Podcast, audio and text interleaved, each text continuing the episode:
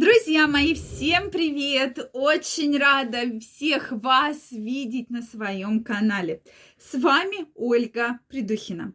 Сегодняшнее видео я хочу посвятить такой теме, какие приправы и как вообще приправы могут сказываться на процессах старения и что вообще нужно добавлять в вашу пищу, чтобы всегда выглядеть прекрасно, никогда не стареть и всегда быть молодым. Поэтому обязательно смотрите это видео, я обязательно вам расскажу про самые эффективные и действенные приправы. Также, друзья мои, я вас всех приглашаю подписываться на мой канал, делиться вашим мнением в комментариях, потому что я уверена, что у вас есть огромное количество интересных вопросов, интересных советов. Обязательно пишите их в комментариях, и в следующих видео мы обязательно обсудим самые интересные вопросы и самые интересные комментарии. Ну что, друзья мои, поехали. Действительно, приправы очень плотно вошли в нашу жизнь.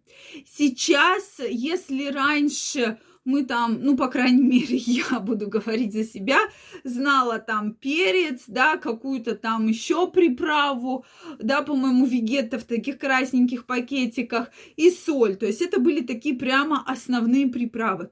То сейчас в магазине практически целый стеллаж совершенно разных приправ.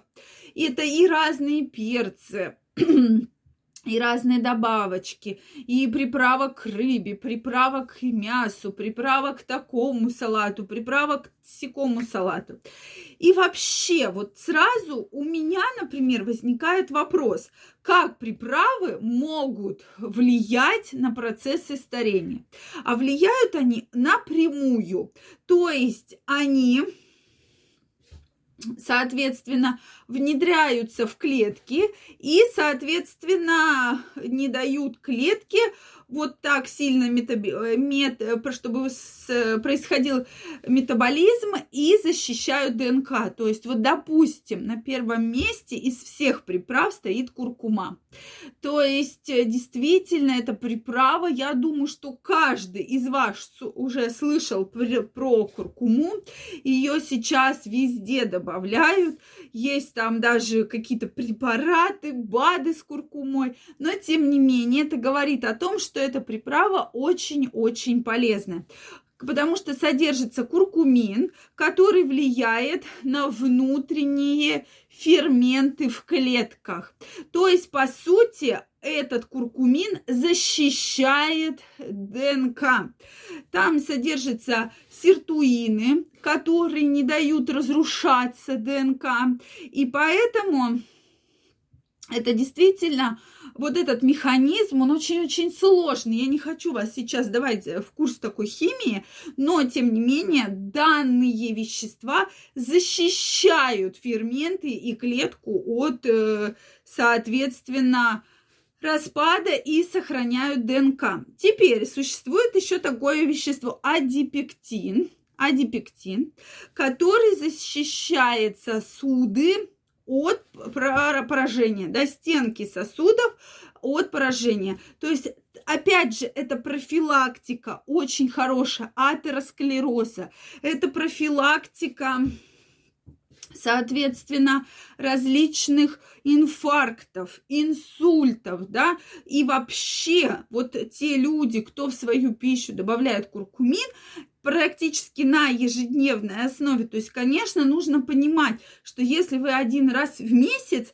немножечко добавите, это не, это не означает, что все, вы теперь будете молодыми всегда. То есть всегда, когда мы говорим про какие-то продукты, про какие-то средства из там народной медицины, это все действует системно. То есть достаточно, достаточно долго. Опять же, если говорить про дозировку, никаких лабораторных исследований, клинических, прошу прощения, на тему приправ понятно, что не было, да, проведено. Ну, то есть вот с куркумином еще идут какие-то работы, потому что его добавляют в качестве биологически активной добавки, да. Но, соответственно, со всеми остальными при, э, приправами, про которые мы будем говорить. То есть, опять же, сколько надо есть куркумина, да, 2 грамма посыпать там, допустим, в плов, или там 1 грамм, никто вам никогда не скажет. Поэтому здесь все соблюдаются строго на ваше чутье, на ваш вкус кулинарный, сколько вы считаете нужным, безусловно. На втором месте у нас стоит имбирь. И имбирь поистине очень-очень полезная приправа. Мы с вами говорили уже многократно про имбирь. Значительно чистятся сосуды, улучшается системный кровоток. Это витамины, это микроэлементы, это антиоксиданты, которые необходимы нашему организму, чтобы он, безусловно, всегда выглядел хорошо, красиво, бодро, и вы себя всегда прекрасно чувствовали, друзья мои. Это действительно очень-очень важно для нас. Поэтому имбирь стоит добавлять в пищу. То есть можно делать воду с имбирем.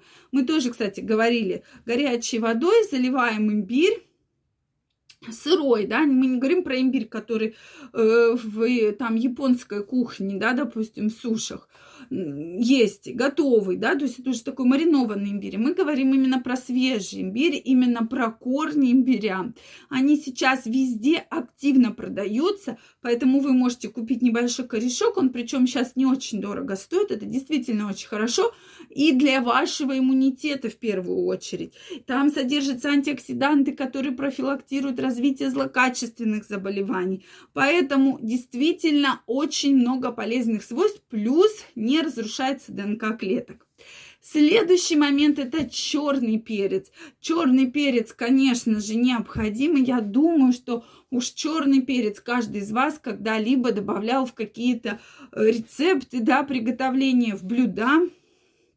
И поэтому здесь активно можно добавлять, опять же, чисто из своего кулинарного чутья, кулинарного вкуса.